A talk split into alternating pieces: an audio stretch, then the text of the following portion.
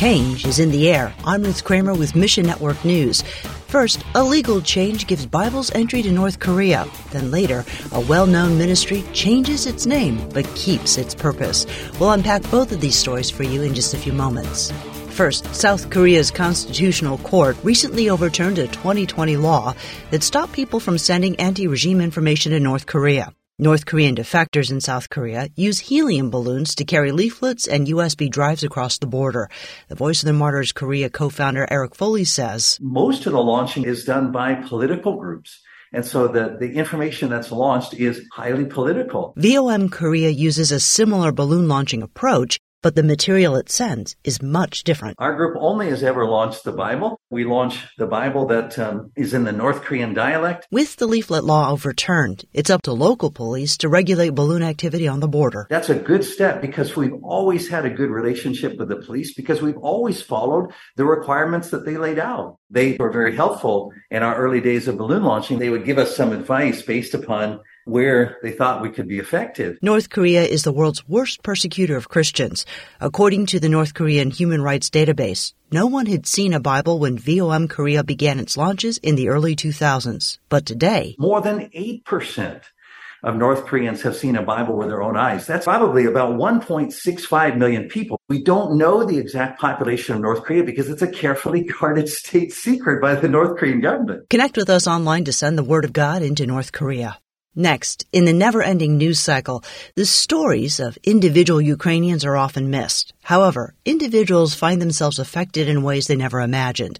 Eric Mock with Slavic Gospel Association says one woman had prayed for many years for a husband. She married right before war broke out. Her husband was overwhelmed with the thought of soldiers dying on the front lines without the gospel. He went to share the good news and was killed. When the woman heard, Mock says, She tells us that she began to pray for hours and hours and hours, asking the Lord to tell her why this happened. Why did uh, this suffering continue?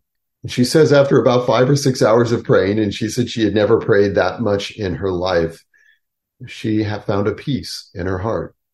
And she realized what she must do and she began a ministry to war widows. Her story is not unique in its suffering, but Mock says God is raising up a new generation of people who are sharing the gospel with peaceful hearts in Ukraine. However, they need support. Keep reading the stories uh, to be challenged to uh, grow as the people in Ukraine are growing, to pray for them, to support them and not forget about them, and to encourage them because they are our family. And what's in a name? For a ministry, it tells people what your work is about. Greg Kelly has been CEO of World Mission for 25 years. Now, the ministry is changing its name to Unknown Nations.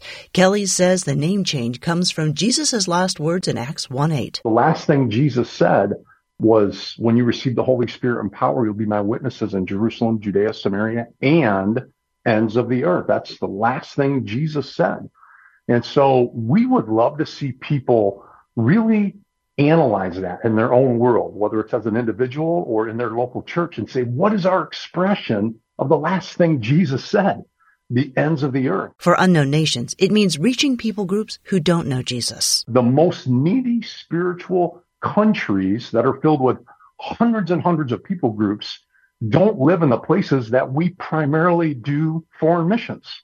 And so that's a problem. So we need to start paying attention to the spiritual conditions. And if everybody who comes in contact with unknown nations does that assessment, then we view that as a win. Learn more about unknown nations and check out their new website. We'll connect you at missionnews.org. Thanks for listening to Mission Network News, a service of One Way Ministries. We're listener supported by people just like you. So by giving to Mission Network News, you enable us to keep the stories of God's kingdom coming. So join us here on Facebook, Twitter, or Instagram. You can also find us on Alexa, iTunes, or TWR360. Look for links at missionnews.org. I'm Ruth Kramer.